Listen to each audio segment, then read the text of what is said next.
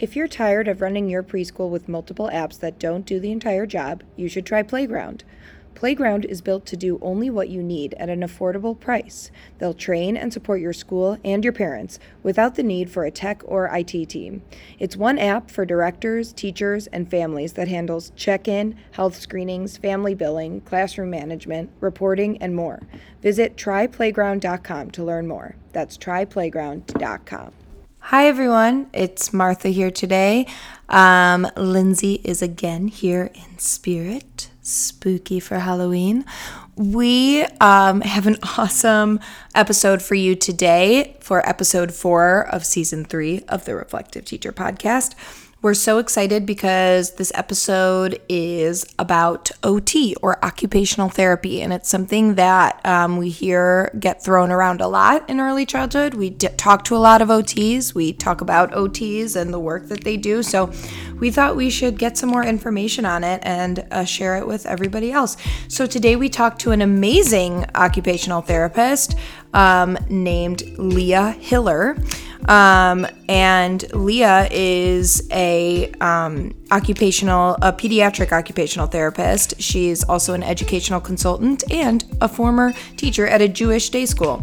Um, she provides uh, teachers and parents with strategies and support, and she uses evidence-based resources to help children thrive um, in their spaces that they occupy.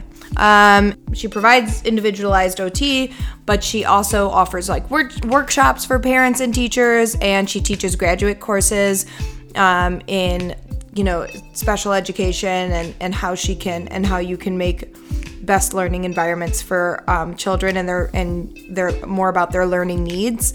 Um, she lives in Los Angeles, and she her OT studio, which she gave us a tour of on our Zoom call, um, is actually located um, in her backyard and is gorgeous. So we were so excited to be able to chat with her, and we really hope that you're able to take away some of the ideas that we chat about, we're hoping to do more with her in the future as she is a wealth of information. And we found out that OT is just a gigantic world um, that is too big for one podcast episode to hold. So, without any further ado, here is our interview with Leah Hiller.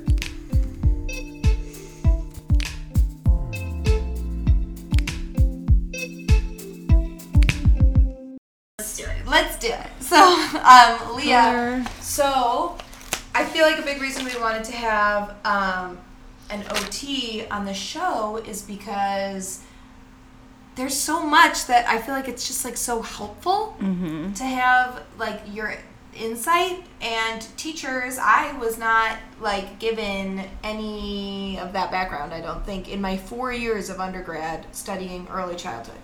And like this is like it's so basic, but no one is talking about it. I feel like it's it's not like so basic, like it's so easy, but it's like so foundational to mm-hmm. everything we do, you know. And so many kids don't have exactly what they need right off the bat. Absolutely. So I will tell you that I taught for nine years in Jewish day schools, and then left to become uh, to go to graduate school, and it was like a long weekend off. I finished the school year on a Friday, started at USC for OT on a Monday, and I spent the first semester so mad because every single thing that happened in the graduate program, I felt like I should have been taught in my credential program. It's not surprising. It wasn't it wasn't there. It wasn't mm-hmm. even expected to be there. I went to an excellent program. It just wasn't part of our training. And I was pissed. And even though I had left the classroom, it was like pretty clear early on in my OT graduate experience that I would definitely want to take all of this back to all of the teachers I worked with mm-hmm. that weren't given it. It just wasn't it didn't it just didn't seem fair or reasonable. It's not like I needed to have this like monopoly on all the information. Like every single teacher should know this. Exactly. Yeah, I also and I feel like it's such a fine line for teachers to be able to spot these things that te- that children are needing and also not be alarmist in the fact that like oh you're you're child might need some extra support and scare parents, right? You know, it's so like it's like how early intervention is important, but we also want to give them time to develop, and we don't want to scare parents by mentioning The like there- yeah, there might need, there's are some OT needs. Yeah. So- but also, and like, just going back to the first thing, like, I now remember because Lindsay was at my our school before I was, and I remember being like a brand new teacher almost eight years ago, and being like seven years ago, and being like, um, wait, what's an OT? Because this word kept being thrown out so that's how little I knew. Right. And then like that's like training teachers should have.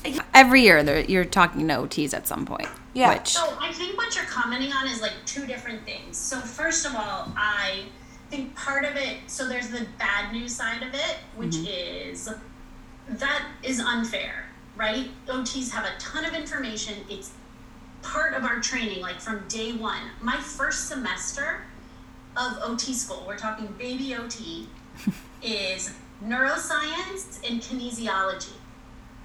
Never did it yes, never did it in in um, all of my teaching experience never trained in how your body moves and works and never trained in really the science of the brain and that was just the round one they basically made us do that before we could even start doing these specific ot things those were like the baseline and the amount I learned in that time, and then was again telling you frustrated because thinking back on my nine years of kids I'd had in the classroom, it was like, oh, that's what that mm-hmm. conversation was about. And I could remember so much, and it was really frustrating. It like reminds me of the experience I had when I was teaching, which like the first year it's hard and then you start to think like you have it and then you hit this point or i did my second or third year where you all of a sudden realize what it is you don't know. And it's overwhelming. Like you're you get you start to get confident and you're like oh wait.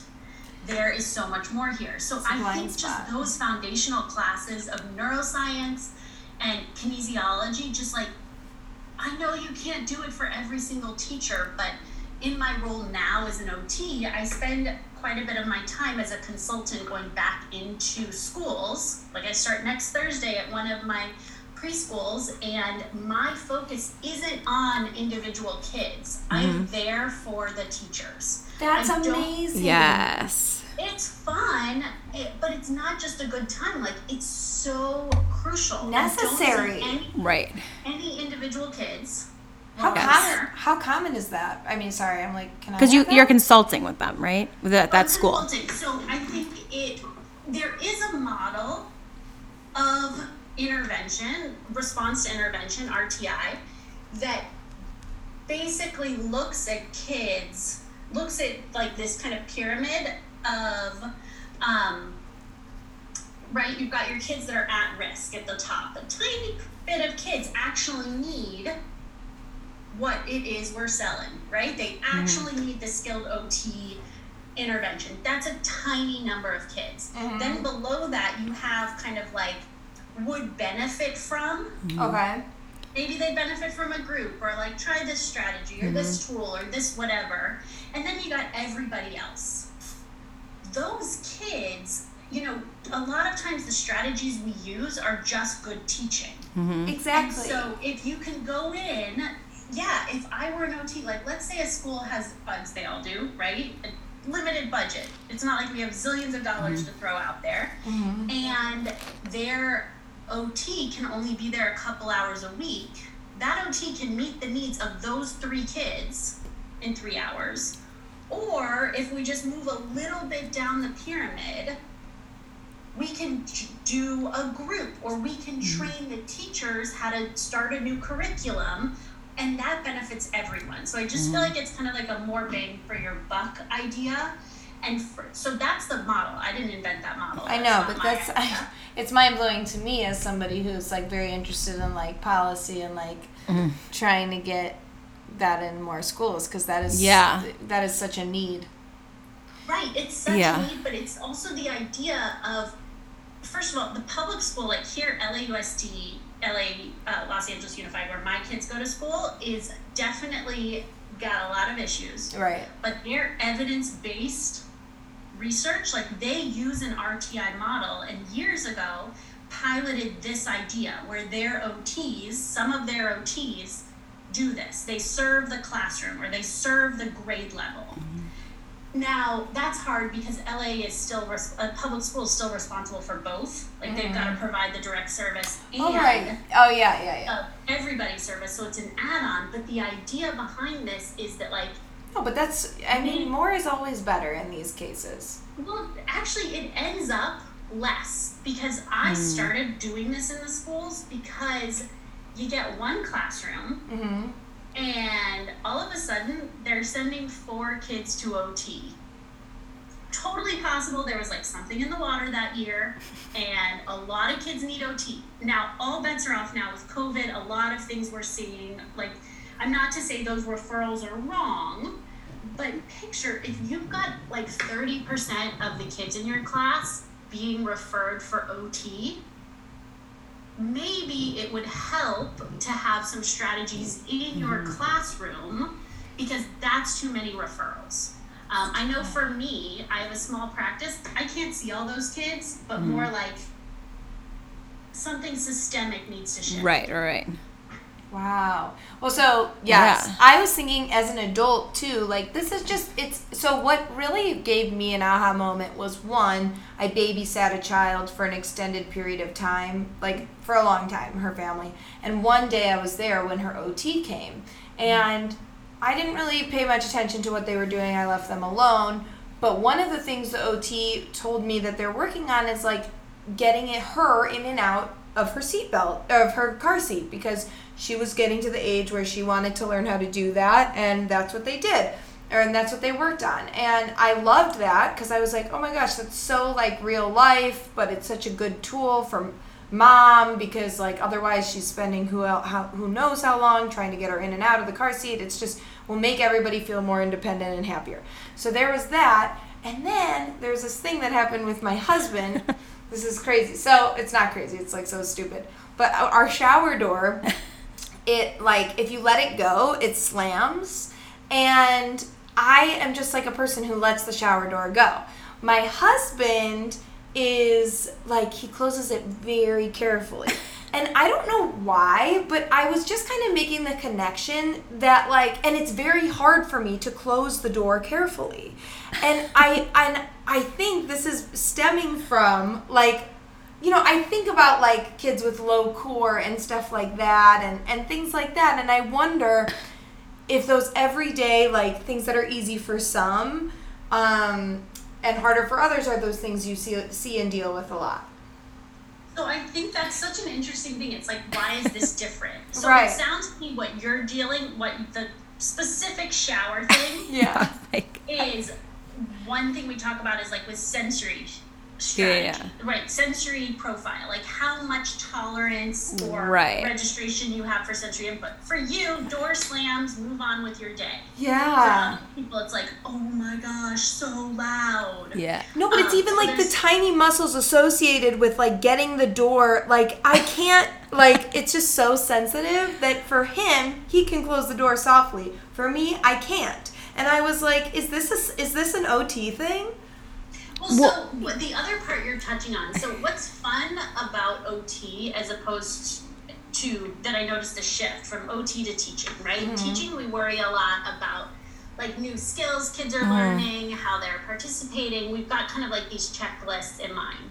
Mm-hmm. For OTs, we definitely do too, but our focus is function. Right. So what matters is how well the kid or the person, the grown up, whoever is functioning in their environment. Okay. So that goes back to this idea of not everything's a problem. Okay, I love First that. of all, is it a problem? Is it a problem for you? Like you could come in and say like I need to work on these things. The closing or the shower you could door. come in and say Yeah. this is actually not a problem for me. Right. Like so the shower door slams. I'm an adult. I'm functioning just fine without it. Yeah. Right. But the other piece of it is environment. Okay? So maybe the solution is we fix the shower door. I, that's what I keep saying to my husband. Yeah. Yeah. But I think that same idea can apply to your classroom. Not that Yes. there's anything wrong with your classroom, but if you have four kids Right. that need OT, yes, they might need OT, but my role when I use this RTI model is like, what can we Look do at the environment. for your classroom? Right. And OTs are good at that. Teachers are not trained to look at the function within the environment. It's like we pretend these kids are like little soldiers that are all in like their little boxes. And then you get them out when you're using this OT model. We have all these like complex models where you would, you know, the person interacting with the environment and this and mm-hmm. those things really matter. And I think that what OTs do, like some OTs are specialists in ergonomics, like literally how you sit at your desk. Right. And That's amazing. and that's this concept of like how do we change the environment to work and it's a big deal for early childhood because no one can those sit. people they don't have control over their environment at all That's no. true. But I would say that like early childhood teachers, if you are like I mean, in a more play play based Progressive progressive education, yeah, environments, the environment is the third teacher. So you are really looking at an environment more. You should be looking at the environment more often. And I would you know what I mean? though, but like, and I think to Leah's point, like the majority of To- if, of yes. early childhood providers, like how you know we talked with Anna Hartman a little bit about how, um, you know, there's just such a huge range of people yeah, in the field. yeah, yeah. And that's like Probably more don't have that mindset. training to look at the classroom and say, "Wow, no one can sit during my circle time. What's happening?" Right, right, right. You know what I mean? Yeah, you need to have that. You Exactly. have to have that reflection piece. Yeah. all the time, constantly. that's a reflection piece but i think it's almost unfair so my piece is there's another level Mm-hmm. I like reflection. I make my OT graduate students, they all have to do reflection on treatments, which is not something we're expected to do. Sick. OT. There's like a little bit of reflective No, but we love it's- that. Yeah, but it's only because I was a teacher that I have to do this reflective practice. The problem with that is you can only reflect based on your training. That's Right. And oh, I think what OTs can offer is like, let's take the circle time isn't working. Right. Step one, reflect on it. But there's a whole body of information Yeah. and shortcuts and strategies that an OT would have Right. to like give you what to reflect on. Like Right. good first step of doing it. But I also think that like there's training and sensory strategies and and um, different kinds of ways to observe and approach tasks that you're not like I was a teacher forever and no one taught me how Right, to do right, right. that. exactly. So I think that's a piece that's really important and it's almost like unfair that I as a teacher was expected to do that when I wasn't trained in it. No, it's Right. true. And also now when we do interact with OTs as someone who doesn't who is very separate from the OTs in our like um, community, um, it's basically them tell, giving us strategies because that's their their purpose, right? Is to t- take their client and tell us what works for them, and then essentially though they can't be like, oh wow, this. Well, we get an email being like, this student really reacts well to like proprioceptive like. Um, Feedback- feedback. feedback, and we're like, okay, but you need to tell us what that means. you know what I mean? So like that means like pushing things right and like doing that heavy work and am I right? Am I on the right track? using all the right words. The downside is, and this is I think where it's helpful. Like one of my OTs today was at a school meeting, Mhm. a school visit, and because of COVID, I don't go. Also, like Yeah. we're not going to send Right. a bunch of uh, extra people. So she's doing it, and it's always like. Be nice to the teachers, Yeah. but not just be nice to the teachers. Like, get that your job is one to one. Their job is 20 plus to one. So you can't go in there and say, like, you know, if you could spend the five minutes before Right. circle time um, doing some guided proprioceptive activities that I'm Mm-hmm. going to write out for you for this child while the rest of your class, I don't know what. Plays, like, yeah, like yeah. And then um, that would be great. that? Let and me so I just think do that, that. like it's like be nice to the teachers, but also be reasonable that it has to work within your environment. Oh, I Yeah, love it. me too. needs to- Be it needs to nice and be reasonable. Two-way street, like, or it just like needs to be like a holistic approach. Wait, okay, so can we like just quickly do like a little list of what OT encompasses? And what kind of needs you see? Because I know it, I um, know it's such a huge umbrella. But, like, what- So OT and early childhood. Yes, Yeah. and like we're thinking like three to six year olds about. Sure. Even Okay, maybe so maybe first twos we'll too. start. Yeah. OT. Oh, yeah. Occupational therapy is a really poorly named profession. Occupation Right. really refers to the things that occupy our time. Okay. So that's the I don't help kids Mm-hmm. get jobs. So the occupation part is what do early childhood friends spend their time doing? Mm. We want to help them function at home, at school, at play. So that means again, I'm focused on function, learning, eating, sleeping, uh, playing outside, Socializing? things, huh? Socializing. socializing all of those things these different those that is how kids occupy their time i'm interested in helping them function within that space so it is really really broad Yes. and what's fun is once you get into school based OT, which starts a little bit older, a lot of the traditional in school OT interventions are focused just on kids accessing the curriculum. So sometimes you'll see a school based OT whose focus is just on their learning, like how they're going to mm-hmm. access the curriculum, helping them write, helping them, you know, copy things from the board, helping them, you know, open the door to the classroom, sit in their chair, unzip their lunch bag. Those are all the things that are only focused on their classroom environment. It's so cool. but early childhood is can be really broad. Right. It's just like living life half the time. But I like that. I like that the way that you pose it when you say like, how do kids spend their time? It really encompasses all How to that help stuff. them, like, yeah. s- be And that's Because- why my job can be super broad. Right, so broad. It can be the basic skills that I look for, like when I do screen, I'll do screenings at preschools, and the big categories we're looking for are fine motor Mm-hmm. skills, that's like the little muscles in your hands, um, gross motor skills, running, jumping, climbing, um, sensory processing, sensory motor skills. So how they respond to like the shaving cream and the things they're touching, Right. the food they're eating, and and the sensory experiences in their environment. Um, I'm also interested in their visual motor skills. So I spy. Can they spot an object? Are they tracking? Are they doing all of those things to visually take in information? Um, and then there's some other areas we look at as well around executive function. Um, clearly, that's different in a in an early childhood kid, but can they follow like a two or three step direction? Mm-hmm. No, this is that's And just, like, huge part of what we- self-regulation, too, I think and I of. like did a deep dive last year. we were in the same classroom last year. Last year around winter time, we did a deep dive into executive functioning around getting dressed to go outside.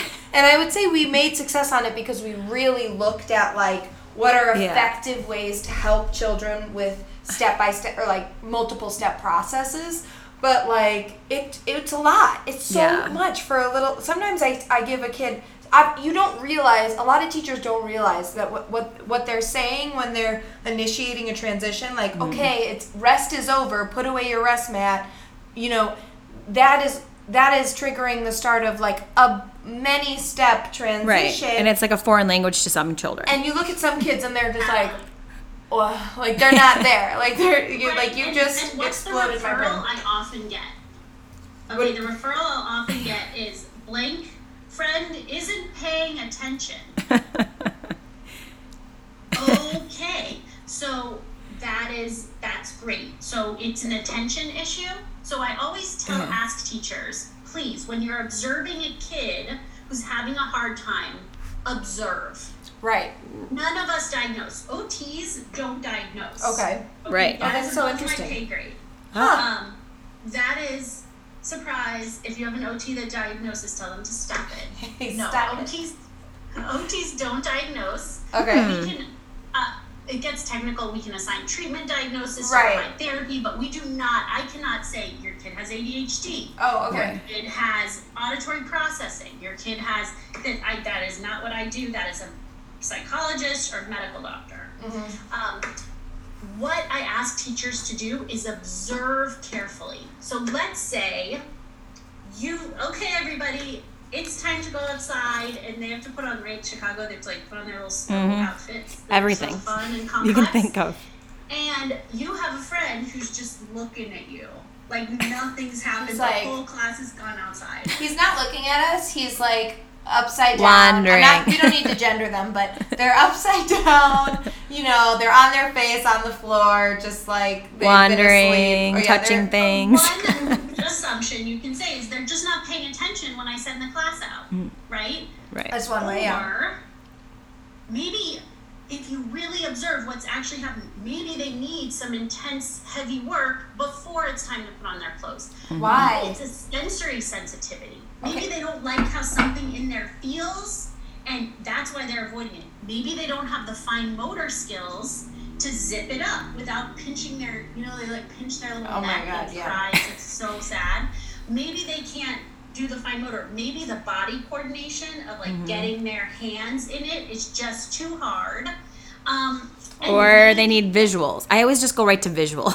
No, but you're right. Like, because I think what you're saying, Leah, is like if you're observing closely, the kid that never starts Mm-hmm. at all may be the kid that is like, okay, the the steps of this process are step one is too hard to so access. overwhelming. Yeah. The kid that gets to the rug with their gear and is just standing there holding his holding their snow pants. I'm like, why are these all boys holding their snow pants? Um, you know, maybe that's the kid with you could look at sensory, or they don't like they're feeling like I don't Or body coordination, yeah. or yeah, what I don't want teachers to do, because I see mm-hmm. this a lot, because one of my roles when I a consultant, Yeah, we need those preschools too, teachers. Do make referrals, and if when a teacher will come in and say they're just not paying attention, and I think you should get there, like you know, it's got to be like I don't know, auditory processing or something. Right. Okay. Well, we actually later down the road find out it's um, motor it's a motor deficit or it's attention but if you've made an assumption that parent now panics runs to the pediatrician who sends them to the audiologist who rules out auditory processing And then they're Right. they're the person who Yeah. can do that uh, comes back and says cool we panicked we checked it out not auditory processing everything's fine now and you're like oh cool but i still have this friend who isn't doing the thing Right. with the class So what's most So- helpful? Not to make assumptions. So don't you watch your language. Okay. Well, Like watch really language. Watch language. I often like this morning I had an eval and a parent said, "Oh yeah, blah blah blah." I I see them do this, and you know I'm so OCD that it's probably what that is, and I have to stop and be like, "Okay, are you actually labeled with OCD?" Uh, Right. Because that's something that relates to family history. right, Or are you just using it casually to mean you really like things to be a certain way? right. And Right. I think the same thing comes with these labels. Like choose your words Yeah. really carefully Yeah. because first you don't want to panic parents, but you Right. also don't want to narrow what it is you're seeing Mm-hmm. because it's easy to rule that out but not solve the problem. that So I'd objective language, right? Like Right. using what you comment see. on what you see and how it's impacting their function. Like, hey, I'm noticing that every time class goes to line up, friend is still sitting in the circle, um, and needs maybe like say what you do. yeah, Yeah, so- needs a couple is- reminders and like what eventually helps is like taking their Right. hand and like walking with them. So just that. like really narrate your observations. Yeah. okay, that's Um, also, if you notice this is happening for a lot of your friends, like more than two or three stragglers, then I think you do exactly what y'all did, which is Right. look at this as a class. Like, So look at environment. Maybe our job is to learn how to do this process. do this process. Right. Okay, so Which- the cool. best The jingle. things I, I always tell parents is just a blanket. Don't open that for your kid. Oh God. I God, don't care. I don't care what it is. just don't. Just it. stop. We Wait. should just make a slogan and like start a campaign. that Yeah. says, just don't do it for them, please. But Don't be nice. Be your nice, but don't do it for them. I love that. Don't your open so that there's lots for of things kids. you can do. Yeah. But generally speaking, opening jars, opening doors. On my school screening in preschool, I expect the kid to be able to open the classroom doors. Either whether they twist, whether they push. That Huh. kid's walking in and out that door every single day. You're Right. so right. I bet there's kids that can't. How to do that. We need to figure out what No, that's a safety thing. It's so interesting. Um, that yeah. Oh gosh, I have so so many questions. like there's so many opportunities like if Yes. we're trying to do everything in therapy or in the classroom is like structured now's our fine motor center right now's Right. our fine motor center cool but they also get to do fine motor every day when they like you said click their seatbelt or unzip Open their lunch snacks. Lindsay, Martha. We have an amazing new sponsor along with our awesome sponsor, the Jewish United Fund. We are also working with American Jewish University or AJU this season, um, and they've got an amazing offer to share with you. Um, they want you to have the opportunity, educators, to earn your early childhood education degree online with the School for Jewish Education and Leadership at AJU. Whether you are looking to complete your bachelor's degree or start a master's program, you will learn the skills, creativity, and leadership you need to advance your career in early childhood education. American Jewish University has been training educators for the last seven decades. Take the first step in advancing your classroom and administrative expertise by contacting us today at www.aju.edu forward slash education. Educating the educators who teach our children is our passion. This is what they're saying, not what we're saying. I mean, it is what we're saying too, but educating the educators who's, who teach our children is AJU's passion and ours. Visit the School for Jewish Education and Leadership of American Jewish University online today at the same location Lindsay just said www.aju.edu forward slash education. We will also be posting all of that information in our blog so that you can access it there. Thank you so much. Hi, everyone. It's Ad, Martha, and Lindsay here. We're excited to share that we have a new sponsor. Um, it's called Playground. Playground is a preschool management application or app.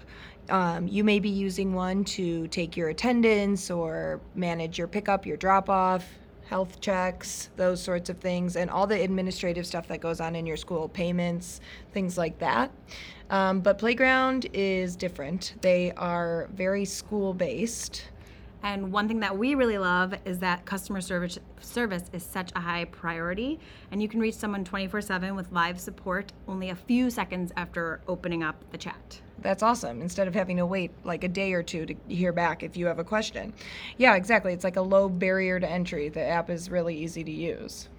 They also really based the app and the whole idea of it on their customer feedback. So, yeah, basically they just like listen to what people were saying because they care about what schools need, what centers need, and that's why they built the app and the app really only has what you need and not a bunch of extra features you won't use. Exactly. Um, so right now, actually, they're offering a free three-month beta program with no contracts, commitments, or fees, where you work hand in hand with them to develop the solution that uniquely fits your school. So visit tryplayground.com to learn more. That's tryplayground.com. Right, like just those little. Yeah, so, So- I, what are some more opportunities for teachers to just really like highlight on those opportunities? Like or to really highlight then those don't have to moments. touch their snack that they probably like slobbered on and Yeah, like yeah, it was in their mouth.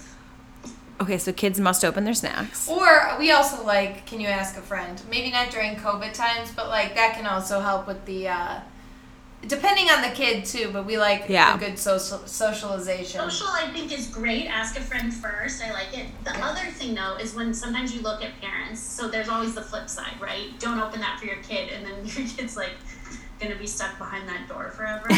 so No. Another OT concept that I think teachers know but maybe don't name it all the time is this idea of a just right challenge.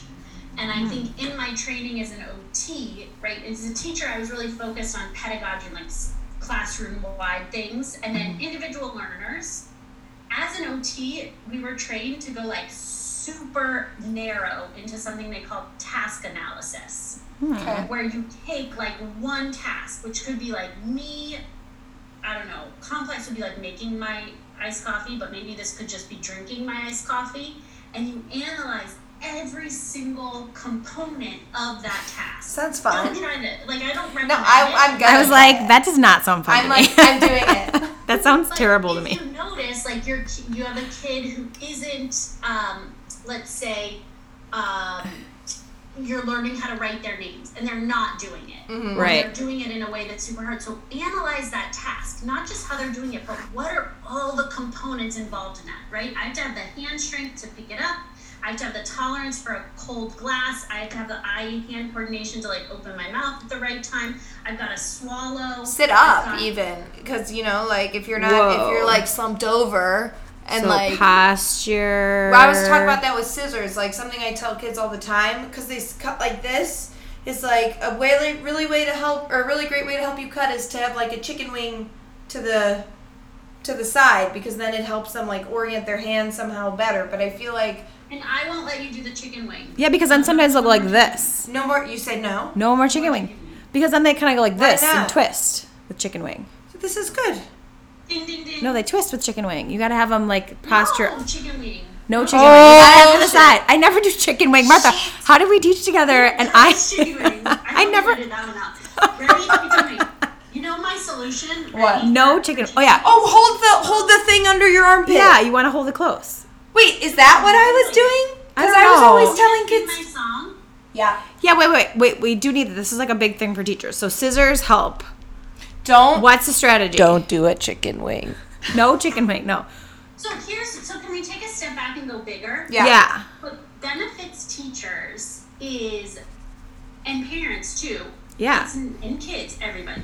It's not helpful to- to be told what not to do. Right. It's way better to be told what to do instead. Okay. So Yeah. let's look at all of this from that lens, right? So if we take first the opening a jar, right? Right. Don't open that jar for your kid. You're gonna let them open the paint jar. What Right. if they can't? So that's where we get into this idea of the just right challenge. So don't open that for your kid. Next is what do you do instead?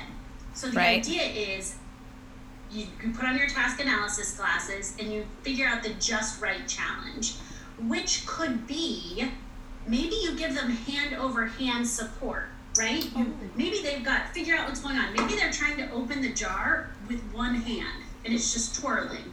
So maybe you give them a verbal cue for the helper hand. Get your helper hand on there, and then they still do it, it doesn't work. Maybe they don't have the strength, so then you can provide hand over hand. You can put your hand on top of theirs and help them twist it. And then they do it, and then you put it back on and say, now you do it. And then they have to So try. You're still allowed to like scaffold it. For Yeah. Right, I was that's gonna the say word I was gonna say. scaffold It's like- is like But the key. Scaffolding is appropriate, but I think that's one of those things that, like, as an OT, I was trained to do that, and I wasn't necessarily trained to do that as a teacher. We have Right. this idea of scaffolding, we call it grading, where it's not assessment, it's grading something. Like, if I give On you a the scale? of opening the jar, and it's too hard, maybe I grade it down by Mhm. opening it a little And and, then they have it in try. finish. Oh, right. It, it really is scaffolding. Like it's Yeah. like in the truest sense, like physically making the finding the right fit. So Of, that's yeah. what you do instead. Yeah. So if you get everybody to stop opening that for kids, your job is not done. Now you can try to do the just right challenge, and then you try to provide the appropriate level of scaffolding. So And- in that is like the whole expertise of what every educator does is hey do they need my hand over their hand do they need a verbal cue to use the helper hand is it that they're trying to open it but their eyes are out Right, looking fo- the they need to stars? Like, focus, what yeah. is going on that they need help with so that they can find the success. And the bigger picture with that is function. as an OT, if I can get a kid to that baseline level of where they'll try, then the tasks in their daily life do the rest of the work. My goal as an OT, if I take a kid for individual work, isn't to just get them to typical. Oh, I want them to score typically like everybody else. No, my goal is to get them to a point where I like change the trajectory. Okay. Because what can happen is if they're not able to open the jar, zipper, whatever, and they know that, they avoid it, people do mm-hmm. it for them, and all these daily opportunities don't happen, and now their trajectory of fine motor skills is just like while all mm-hmm. their friends are going up. So if we can just get the right level of support to like change the curve and they'll mm-hmm. try, they have the baseline skills to try, then all these opportunities should help them to meet those needs. And it's true for everything. Like think Yeah. about it with social skills. If Oh, you that's so have a true. kid, like not every kid needs to be in a social skills club. Right. Sometimes kids have social deficits and they don't know how to enter play appropriately. They just blow it up, Mm-hmm. right? Friends are playing a game, they want to play, they just go in and like Yeah. and it goes everywhere and they never get to enter the play appropriately and they never get to practice and they don't get Mm-hmm. better at playing so the idea is if we can scaffold those skills either by role playing or a group or who, we'll figure out what those that kid needs then they can get better at entering play which means like maybe they'll be invited to play more. They'll participate and that should change their social trajectory. Can we talk a little bit Yeah, uh, along that same vein of like OT needs that kind of um, present themselves as what's it called um, behavioral issues if you will Right. so like the entering play like being that kid that just is like body check because i don't know what else to do and then um, or the kid that like Just- during the rest time like is just sitting there and like you know, trying to make as much noise as possible, say. So I think you're asking a really important question about whether, whether things are um, fit into the realm of what something an occupational therapist can help with, and whether it's behavioral and you want a Right. behaviorist to address. Because I think And teachers, we- sorry to interrupt you, but I think, so I think so often you're at a crossroads. Not, I would, it's, there's often many paths, right? But like the, where you're identifying some things that you want to work on with a student and like sometimes the route you find the family taking is like wait an ot i thought it was a this problem or wait a speech therapist that seems you know what i mean So, and that's a really good question, and it's a really big challenge because there's a lot of pieces to that. Um, for example, OT, as we said before, like has become the thing. When I mm-hmm. started my teaching program almost 20 years ago, I didn't even know what it was, or else like maybe I would have become an OT then. I think, you know, but I had never heard. i of know it. i'm like do i need to learn more about being an ot I only knew about um, physical therapy, which is separate. It was, so I think in mm-hmm. some sense it's really good. We all know what OTs are, and a lot of times for parents, there's like a low barrier to entry. It hmm. doesn't feel scary. It right no i doesn't- agree hmm. it's it's and so less some- See, I would I would think opposite. I would think like seeking out any like additional therapy would be scary for a lot of parents. Maybe one additional would be Yeah. like a bigger step, but I think in, when you're thinking in terms of like, okay, my kid, types of therapy. my kid is doing this behavior, it's really freaking me out. Instead of like jumping to like a psychiatrist or, Yeah, or yeah. like something intense, more intense. OT is the go-to. yeah, maybe an OT can be like a first baseline. Yeah. And that happens a lot, but that doesn't mean what I tell Right. parents is if someone comes to calls for an eval and it comes not from the pediatrician, like it comes straight Right. from the school, my first step is usually a call with the school. As part of my eval, I'll do a call with the school and I do a screening with the parents because what doesn't go well is when they come and do an evaluation and everything's typical and my answer is like, you should see a behaviorist. So we do kind of have those conversations about it. What most often happens is that um, parents, you're often on a journey, right? And an OT can look at a child's overall function and needs to really work in partnership with the pediatrician and the school because it's not something like OT does not fix all things. And I have parents that get really frustrated by that. I'm sure. But we're much more comfortable coming to you. Can we just come to you? And You just fix it. that's not, that just can you do that mm-hmm. and and my i see it as my job as parents if we're still in ot at the six month mark and we haven't met our goals and aren't planning for discharge then we need to look to the next what are we going to do we're going to refer either back to the pediatrician or developmental pediatrician and figure out what underlying um, causes are there Okay. um, also, the other time I insist upon that is if there's OT and OT and speech, OT and behaviors. If there's more than one provider working on something, that's when I look to the medical doctors or a psychologist um, to guide our care. Oh, okay. I'm not trained in all the things. Right. yeah, that's so my- true. skill, my gift is knowing what it is I don't know and recognizing that I can't diagnose your child for autism. Right. That's above my pay grade. I can't tell you if there's a genetic disorder. Right, right. I can't tell you um, what kind of traumatic event is spurring this and needs to be unpacked. Like those are mm-hmm. all something that I look to those other professionals and mm-hmm. make that referral. Now sometimes heads of schools, preschool directors and the like will refer to me, re- refer to the OT because maybe I can have that hard conversation and maybe they're getting resistance. from Right. the That's- parent. that's And so maybe interesting. that's part of my job. Huh. Okay. That's actually that's also really helpful for teachers too, just to Yeah. have that in their back pocket if they're running into that because that happens for sure. Right. Just like needing to have help articulating you know, the root of the to the parents, getting not articulating but really helping get a trusting um, person from their family community or their you know yeah, we really want like my job is to be both like an advocate for the kid, mm-hmm.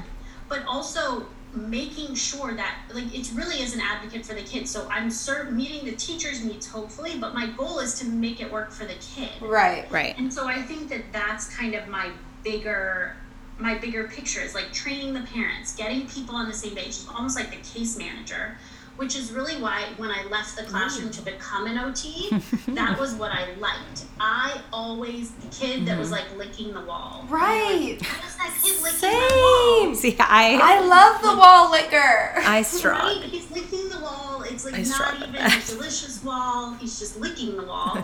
and what is going on? And I always found those kids like the most compelling. But as a classroom teacher, I felt like I didn't have the, The time. bandwidth to Right, like, or the time. about it. I also like I have a hard time understanding where it's coming from. like Yeah, you I need don't, that background I need that to- background. to like I just work through I don't it. go there. Yeah. Don't, But so it helps, big thing. obviously. And I tell all my teaching graduate students, it's like your job is not to provide therapy Mm-hmm. or to diagnose. Your job is to teach kids. Okay. Right. I really And appreciate that. don't feel like this is your job. Your job Right. is to do the good teaching that you do. Mm-hmm. And if you can't, if you're if you're stuck and you're like, hey, I'm not meeting this kid's needs, Yeah. who can help me? What do what tools do I need to do? And don't start with who can help me. I would say you probably have a lot of tools already. Try some different things. See what works. Start the conversation. Maybe they're seeing it at home too. Like, oh my gosh, yeah, he's been licking the walls at home too. Right. Maybe we should figure it out. Um, by the way, first step if the kid's licking the walls or eating things that aren't food is you send them to the pediatrician. You want to rule out like pica, Right. neural deficiency. It's never that. It's I feel almost like my cat that. has that. But like, Yeah. rule that out, then we can talk about sensory processing. But like, your job isn't to diagnose and quote fix Right. it. Your job is to observe. And if you're not able to teach that child because they're busy licking your classroom walls, then maybe that's when you say, hey, there's something we need to do here. What what strategies could we use for that? Okay, we are just like Wait, and then also Wait. picky eaters like plays into Wait, this. I want to go into one more thing really quick. We need I part know- two. uh, We need part like two. part seven, eight, nine. Um, oh, He is very broad, so it's like hard to. I do it. know, it's I so did- broad. I'll tell you, I did a podcast with a friend of mine who's a neuropsychologist, yeah. and she was like, "You're only allowed to talk about executive function and cooking with kids." It was like the whole scope Yeah. was like this big. We need to we need oh, to just scope it my down. mind is fully blown. I think this is amazing. Yeah. Really quick. So you don't think, and maybe this is a philosophies like differing of opinion, or I don't know, but I feel like it's pretty common for an early childhood teacher to be asked to almost perform therapeutic, uh, like practices or whatever for a certain student who is working with an OT. Yeah, or something. strategies, Yeah, like strategies, and it can be somewhat timing time consuming. Um, what are your thoughts on that? yeah, I know. Do you think Um, do you think that that is an appropriate ask or I look at so I play both sides here. Yeah. As someone who is a teacher at heart, like I'm totally teacher, that is who I am. And as someone who trains novice teachers, right? I get it. The challenge you're talking about, I think, is first, I don't have time for that. Mm-hmm. The other thing is you're probably performing a kind of craft version of it. Right. Like, It's you like can this see it. isn't Right. And so it's like I can do that, but I'll get this all the time. The kid needs heavy work, and so we're doing jumping jacks because they said jumping. Well, maybe that kid is sensitive to movement input, and it's actually dysregulating for them to do jumping jacks. That's Wrong I match. I feel like this happens all the time where I'm like someone said this kid likes like intense, you know, like uh, Feedback. feedback, like more intense, and so they're like so like having them walk on their hands and feet and like stuff like that, and more like active play. But I think that that is the wrong kind of intense feedback sometimes, and maybe that does rile the kid up and make them more like woo and like all over the place. So again, I totally agree with what you're saying. Like you're, it's a very performative. Like I'm just going through the motions here. right, and there's So the time part of it- so constraints. there's two pieces there. One's like, is it a reasonable expectation of Right. your time? And one, are you do you have the tools and Right. training The knowledge. to make it an effective version of what you want? And And how do you know what to look valid. for? People always get annoyed, like, well, if the teacher would just like do this, and you're Right. like, yeah, well, And I'm that's- I want to clarify that I'm somebody that is Right. like I want I'm interested in this, so I'm happy to take the time to do it, and I want to learn how to do it. But We I also know- have the we have the We have resources, resources to do it to because do we have more teachers in the classroom than just one. Having Right, one teacher but in the I know classroom. that that's not everybody's case, Right. and not everybody's interest. Like some people may just be like so like I just want to I just want to do studies with my kids, and like I can't, you know. So And that's so why I I think those are both important Yeah, it's questions. overwhelming. The other side of this is so I think there's a systemic answer to that. Okay. It's not necessarily the easiest answer, but I think it takes very little training and support for it to be done well. But I Cool. think the big thing that this is an administrative issue is getting your teachers the basic training to implement the strategies provided is not that hard. We should Right? get Leah Like, for now- BC. like Yeah. you can do that. Like it's not Wait, that you do do teacher workshops. We're like we're gonna Right? call you. We're gonna make our boss call you.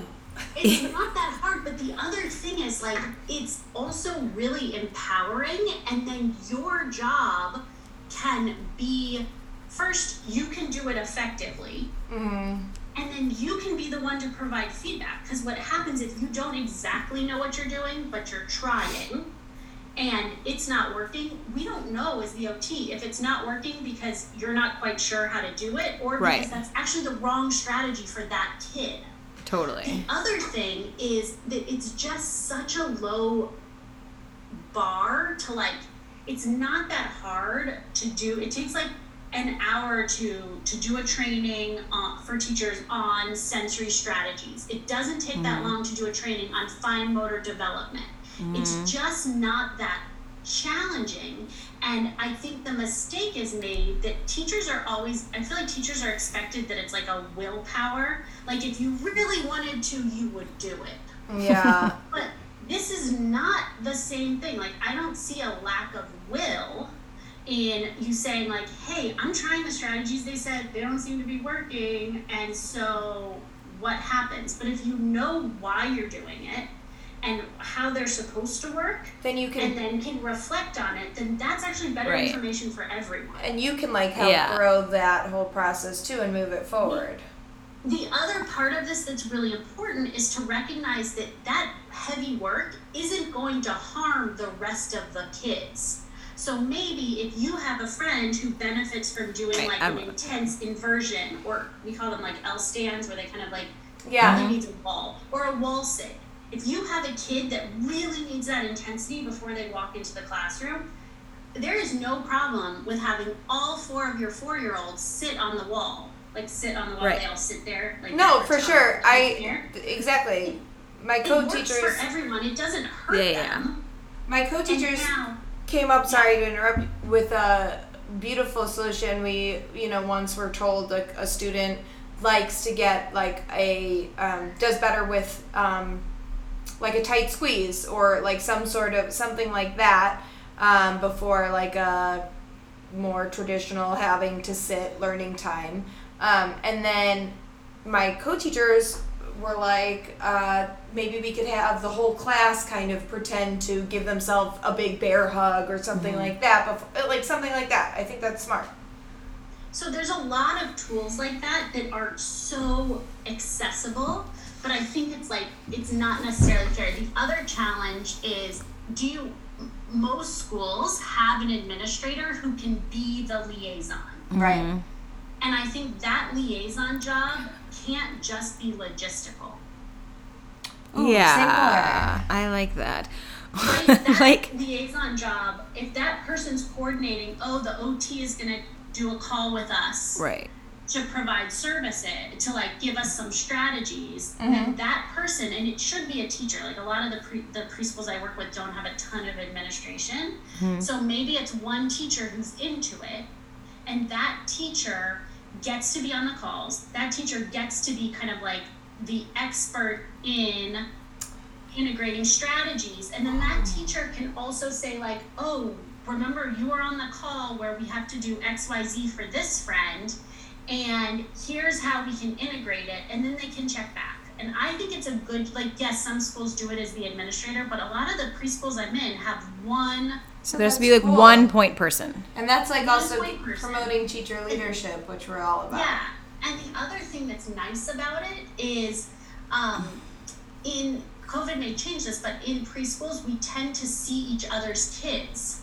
Like you notice, friend is like wandering. You know, he's like not all the way made it to the bathroom, and you're like, there's a teacher leader who's seen, who knows what's going on, and also knows a strategy. And so like, there's more um, ability to like kind of pivot. The Right. other big thing that I also think is logistical is the teachers are often the one on the call, but the teaching assistant is usually the one doing all the that stuff oh yeah Right, right, oh yeah oh yeah you're so And good, that's right a on big problem if they're Right. because like if you think you have a craft version of the strategies the Yeah. the person Sorry. the team Yeah. provided, but then you're delivering it to the teaching assistant. Right. And then things get lost in Like- translation. yeah and it's exactly and that person has so much less experience usually anyway Um, really quickly before I forget, you do offer teacher workshops. Correct? I do offer teacher workshops, and I've even done them on Zoom. Okay. i know i'm Like I feel like this is just this should be like a in service every year No, thing. I like also feel like pick one you to, like- OT like, area that you want your all of your early childhood teachers to work on that year and just like learn about it every year. Like a new But I think that's true. But I think what makes often more sense because Okay. there's one school I've been at the longest, Yeah. and then a few others where I'm more focused strictly on workshops. Is if we can have a teacher leader there who Right. kind of thinks it's important because they're can train the that boots on the person. ground, right. right? But They're I the ones who someone can go to. Yeah, I just also feel like just like ongoing though is really important, right? Like it can't just be like a one and done. Like that here's your one maybe can receive the ongoing training Right, that or- teacher leader or like the But then that teacher leader can't be everywhere at once. But it would it's better to have one person than no one. If like I'm saying, Right, if right. if that's at the bare minimum, right? Or, or uh, There's a few pieces to it in every school. Like this isn't an easily, like it's easily customizable, but it has to meet Yeah. whatever school's works. Like it has to meet your school's needs. I think like the big good news on all of this is the fact that the, the shift I've seen in um, my time teaching, both teaching as, an, as an OT, is that there's a move towards more awareness of kids' unique needs and a more just the fact that y'all want to do these things and the problem isn't I see it way less of um nah that's not my job or like I'm not training Right. that or I'm not it's like genuinely like I want to know I mm-hmm. see this as a need tell me what I should do that's Right. a shift Right. that's Yeah. a big difference, and I think that that bodes well. What's happening is like the schools are just trying to catch up. Totally, And- exactly. I think that, and there's a Yeah. whole field of like, or a whole realm of professionalizing early childhood, and, Right. and and you know education for young students and young people in general. Mm-hmm.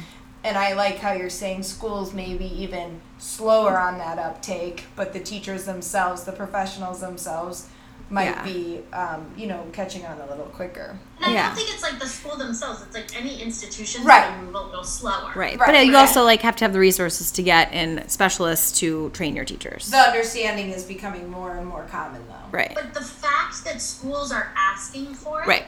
And I'm seeing it across the spectrum. When I first started teaching, I was at a progressive day school, and now a lot of the schools that are, are reaching out are are um, ultra orthodox yeshivot are saying, Ooh. "Hey, come work with our middle school boys." Oh my gosh! Wow. Yeah, no, that's probably they got a they have a lot of looking at their environment. Wow, that was very loaded of me, but just saying. Cut it. The fact that they're asking for support for their kids, and by the way, especially for their boys. yeah. The fact I that, like, mean, you know, A little they're repressed. Huh? They're a little repressed, I'm guessing. But like, there's a lot of. I think it's a sign. It's a good that, sign. the Yeah, oh, will come. yeah. Yes. It's just gonna have to look different everywhere. And that's Yeah. cool. That's in every cool. I just like after this, I just really want more training. Yeah. But okay, wait. Like, But- we need to. We do need to wrap up because I unfortunately. I unfortunately. have actually someone who's waiting. I have a grad student. oh yeah, sorry. And yeah, Okay. you have your time. We might Oh, need a part two, we three, might, four. Yeah, we like loved this conversation. Yeah. I feel like we talked in a lot of directions. Oh, we'll definitely want you back. We'll let we'll we'll plan on getting this out Sunday. We'll email you. And yeah, thank you so much. This was insane. Yes. All right, y'all. Thank All right. Thank you Thank so you so much. much, Leah. This was This so was fun. awesome. Yes. Thanks. All have a great day. Bye, y'all. Bye. Bye.